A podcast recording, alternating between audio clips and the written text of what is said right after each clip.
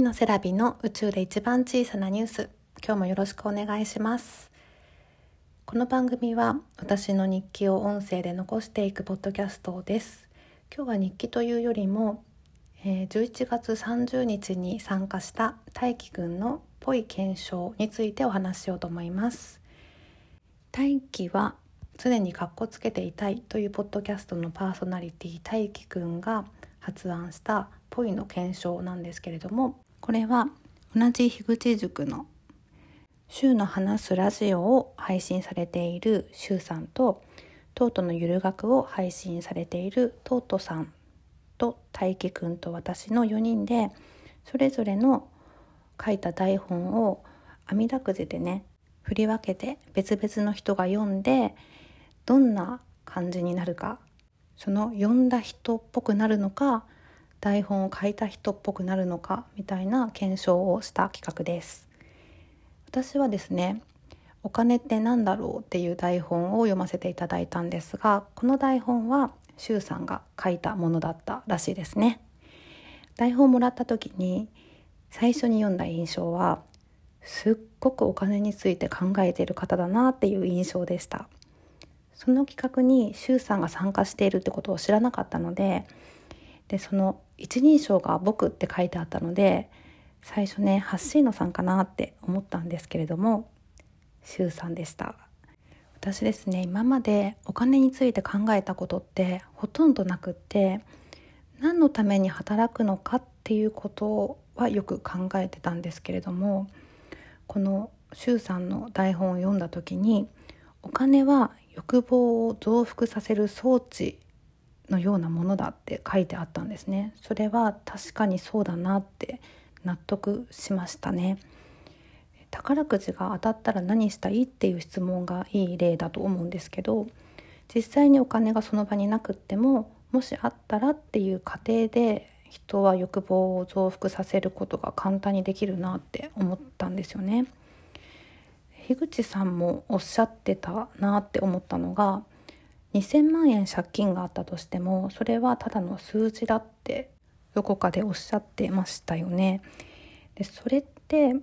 同じように預金が何千万あってもそれもただの数字なんですよね。そういうある意味幻かもしれないっていうお金のために生きるんじゃなくて本当に自分がしたいこと自分の魂が喜ぶことのために生きていきたいなっていうふうには思いますがお金についてもっと考えていきたいなっていうふうなのが今のところ私の感想です。でねこの「ぽい検証」っていうのはテーマがですねもともと決まってなくって私が、えーと、キャッシュレスの話とかマウンティングの話とか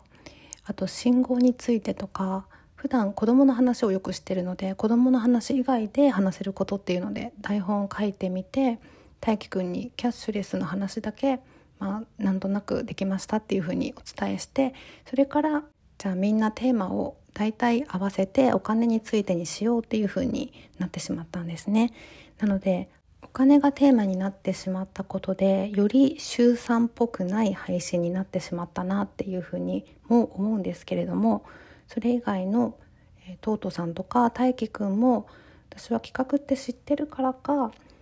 わからないんですが違和感しかなかったです。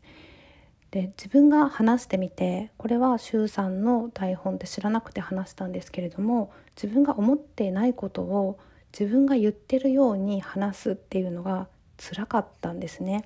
でこれは言いたくないことを言わされたりしてる方だったり自分が言ったことを違う解釈をされてたりとかっていうのも似たような感じですごく辛いんじゃないかなって思いました。私あとこのポッドキャストを自分の言葉で自分の思いを語れるっていうのがすごく幸せだなっていうふうに感じてるし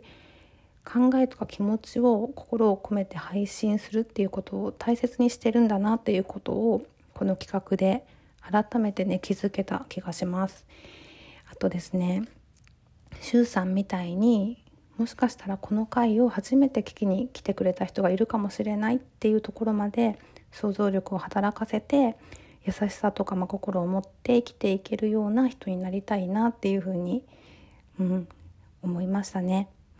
なので大輝くんすごくね貴重な経験をさせてくれてありがとうございました一緒に参加したしゅうさんもトートさんもありがとうございますそして聞いてくれた皆さんもありがとうございました。私がですね最後に企画で話してますっていう風に言おうっていう風に大輝くんとお話ししてたんですね。でもそういう風に言ってしまうとお金について話す企画であってそれが別の方の台本とかではなくて私の考えだと勘違いさせてしまったなと思ってそこまで考えが及ばず失礼いたしました。とですねこの166回目の「お金って何だろう?」っていう回は私が話してるんですが周さんの台本なので私の考えではないっていうことが今後ね聞いた方にすぐ分かるように冒頭にメッセージを加えようと思っていますので、うん、それも含めて聞いてもらえるとありがたいです。では今日も最後まで聞いてくださりありがとうございました。また明日もアップします。お楽しみに。バイバイ。